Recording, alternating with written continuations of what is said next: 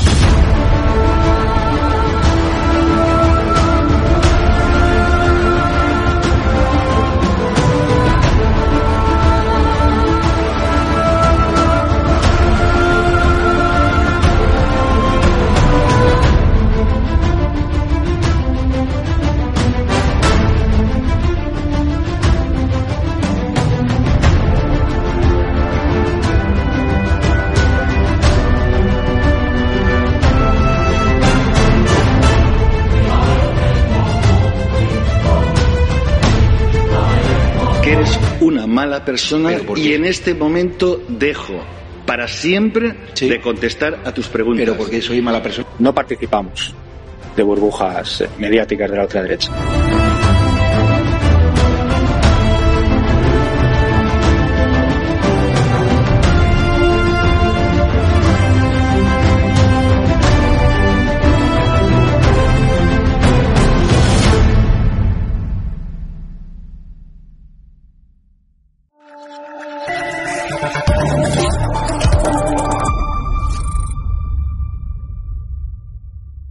Muy buenas a todos, estamos en Fitur con el alcalde de Málaga, Paco de la Torre. Eh, Paco, Málaga, ¿hace falta venderla ya a estas alturas? Bueno, eh, venderla en el sentido de señalar esas cualidades que la hacen especialmente idónea para el turismo de calidad, turismo de excelencia, turismo de alta gama, sí importa hacerlo. Queremos crecer en esa línea, no tanto crecer el número de turistas, este año 22 vamos mejor en pernoctaciones que el año 19. O sea, en noviembre habíamos igualado todo el año 19 en pernoctaciones, pero en turistas estábamos igual en ese momento respecto a fechas eh, del año 19. Es decir, que prevemos que el año 19 crezca y pernoctaciones podemos llegar casi a 3 millones y el número de turistas sea igual. Eso significa más tiempo de estancia, más capacidad de gasto, normalmente va a ligar una cosa con otra. Luego también hemos sabido que hoteles y restaurantes están facturando más en 22 que el mismo tiempo del 19 con el mismo número de turistas. Ese es el camino.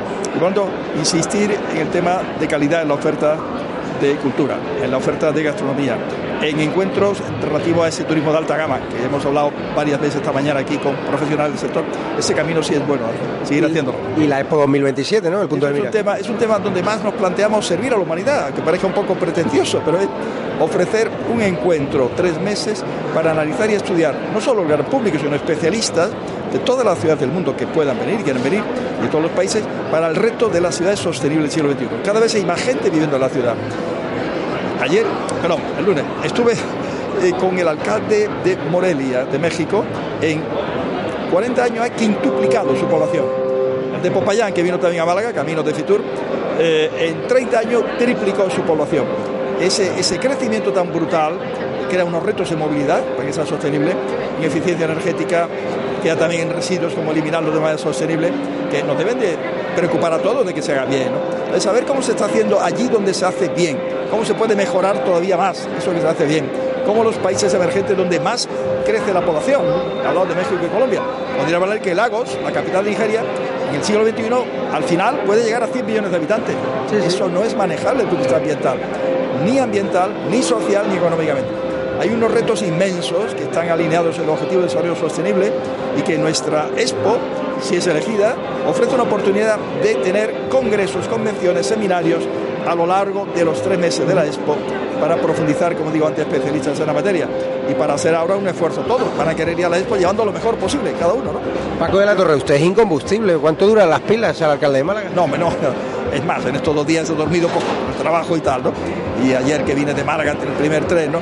Eh, por lo tanto, es muy importante dormir lo necesario, muy importante hacer deporte lo necesario para poder eh, mantener el ritmo que mantenemos en Málaga, el Ayuntamiento de Málaga, todo el equipo, ¿no? Se trabaja mucho, eso es cierto.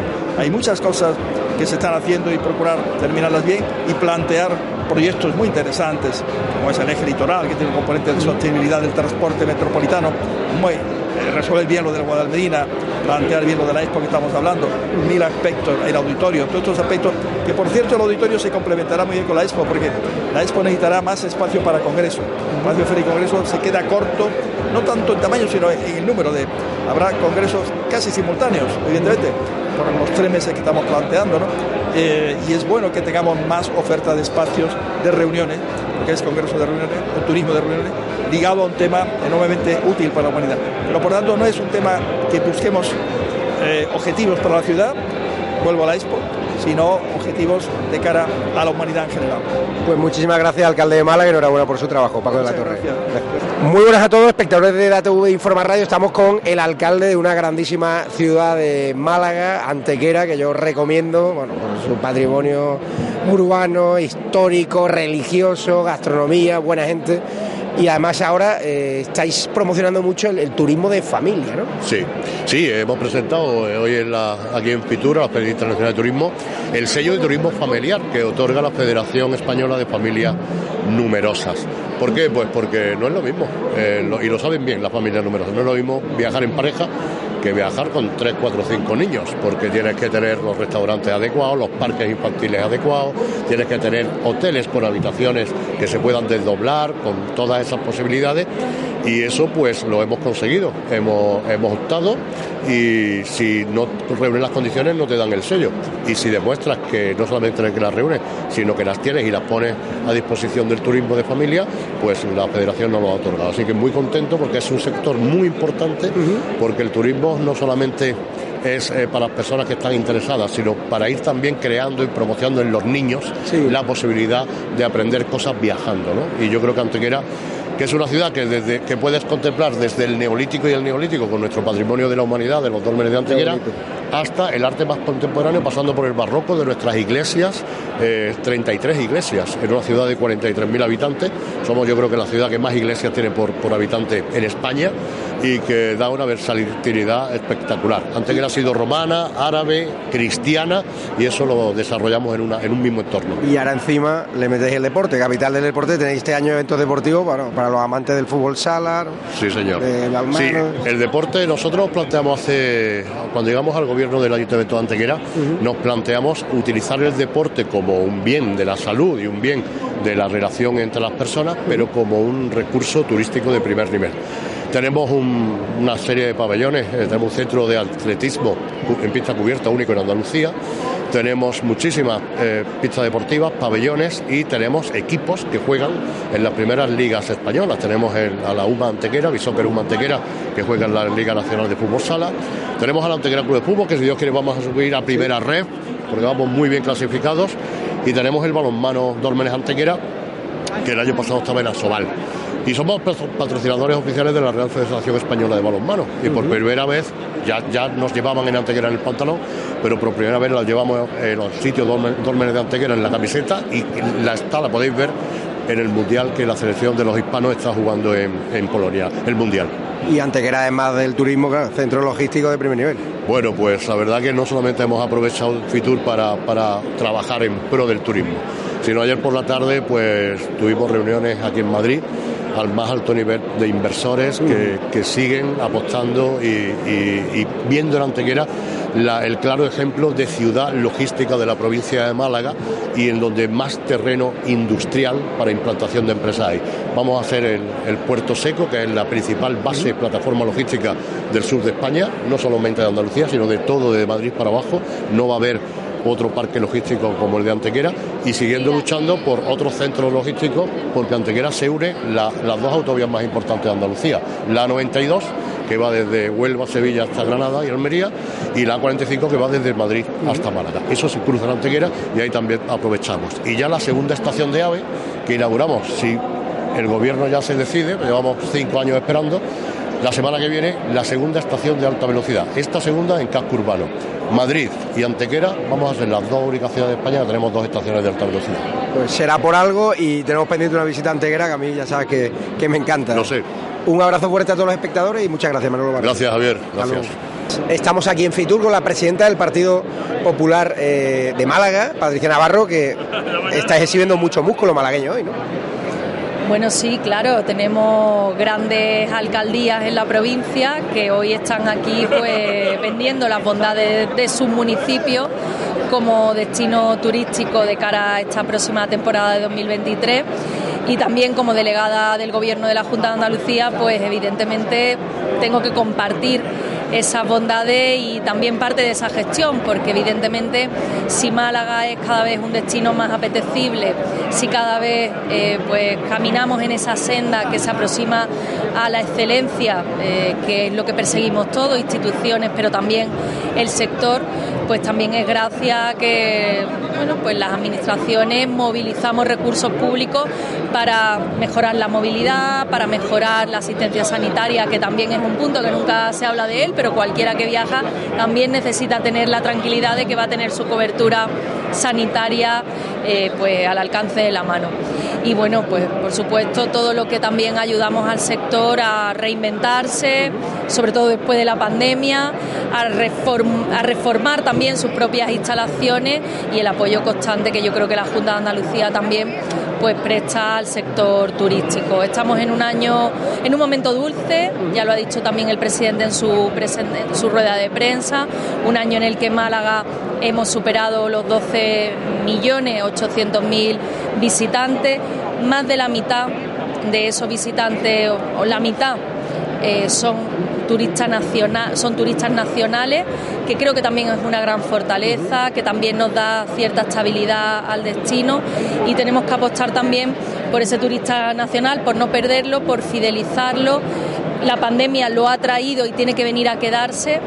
Y también, pues otro dato positivo es que el impacto económico ha, superado un 40% los datos de 2019. Quiero decir que quizá no estamos justos o no hemos superado el número de visitantes de 2019, pero nos hemos quedado muy cerca y además eh, el turista ha dejado más dinero en la provincia, que al final también es de lo que se trata. Hemos ganado en calidad eh, en ese turista, en un turista mucho más selecto, mucho más, bueno, pues que busca también esa excelencia en el destino y posicionarnos en, esos parámetros yo creo que es muy importante. ¿Se puede mejorar el listón que ha dejado Elías Bendodo, usted que es su sucesora al frente del PP de Málaga? Pues es complicado, ¿no? Siempre hay, margen de mejora, evidentemente el listón está muy alto, eh, el 85% de los malagueños eh, viven en una localidad gobernada por el Partido Popular y superar eso en términos mm, generales, ¿no? Eh, o en cifras brutas, ¿no? Es muy difícil. Pero también es cierto que tenemos 31 alcaldías de 103 y ahí es donde está el margen, de, mejora. está el margen de mejora.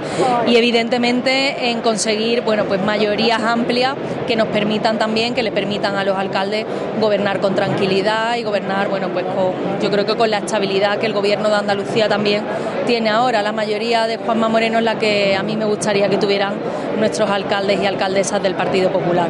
Bueno, ayer fue víctima del AVE, ¿no? Eh, cinco horas metida en un vagón. No sé si tiene algo que reprocharle a DIF o a Fomento. Bueno, nosotros llevamos denunciando ya el deterioro del servicio eh, mucho tiempo. Esto no es un hecho puntual, quizás ha sido la gota que colma el vaso por el momento en el que se ha producido esta avería bueno, que es una contingencia para la que hay que estar preparado y estar preparado es solucionarlo también en el menor tiempo posible. Pero el deterioro del servicio está ahí, hemos denunciado cómo se han perdido frecuencias, cómo se han perdido trenes, cómo también el propio servicio que se presta dentro del tren pues de menor calidad. Y eso nos resta competitividad a un destino como Málaga, que la conexión con AVE hasta ahora había sido inmejorable, el que este año y este verano hayamos sufrido permanentes retrasos, eh, haya habido permanentes reclamaciones a DIF, al final todo el esfuerzo que se está haciendo por parte del sector y por parte de las administraciones para conformar ese destino de excelencia al que antes hacía referencia, eh, pues se ve muy mermado.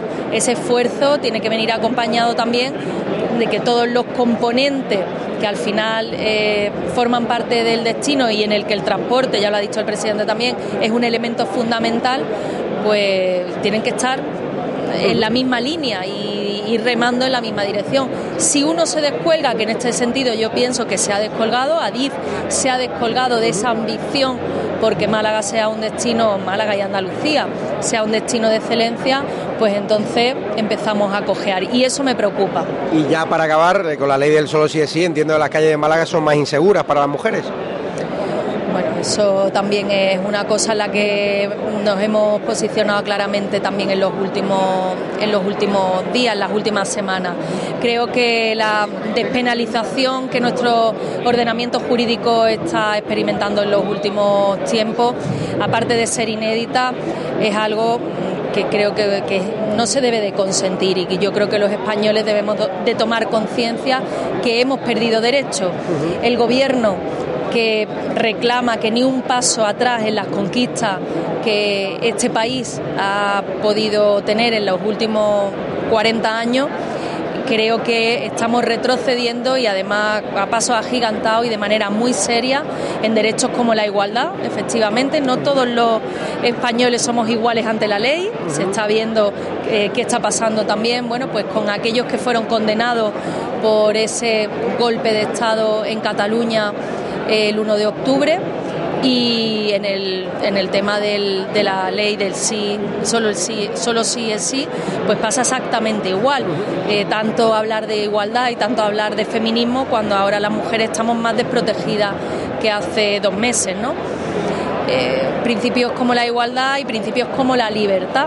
Al final, bueno, pues libres, libres los delincuentes en este país, pero las mujeres somos un poquito más presas del miedo y también, y también nos sentimos presos como españoles de unos cuantos que lo que quieren es romper España y que lo que quieren es precisamente eh, defender sus intereses, bueno, pues mermando eh, ese derecho de igualdad que tenemos todos los españoles. Así que bueno, pues dos capítulos creo que un poco más negativos. Hoy no estamos aquí para hablar de eso, creo que ha sido un buen año y una buena temporada turística para Málaga, para Andalucía. Tenemos que celebrarlo y sobre todo tenemos que unirnos todos para, para seguir dando esos buenos datos a Andalucía y a España. Pues el mensaje contundente de la presidenta del PP de Málaga. Muchísimas gracias, Patricia Navarro. Un abrazo. Muy buenas a todos, espectadores de DATV y Forma Radio. Estamos aquí en el stand de la Costa del Sol con el presidente de la Diputación de Málaga, Francisco Salado, y de segundo apellido, Escaño, con lo cual ustedes por vida se va a dedicar a la política. ¿no? Tengo un escaño perpetuo.